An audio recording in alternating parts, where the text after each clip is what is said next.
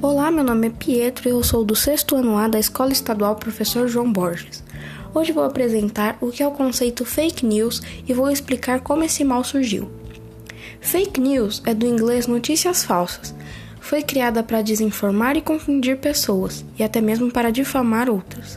Como em uma eleição, por exemplo. Candidatos de má conduta podem acabar criando fake news sobre seu rival, expondo ele a fatos que não aconteceram. Esse termo foi criado no final do século dezenove e ficou famoso em dois mil e dezesseis, nas eleições americanas, quando republicanos e democratas começaram a inventar mentiras sobre seus rivais e divulgarem na mídia.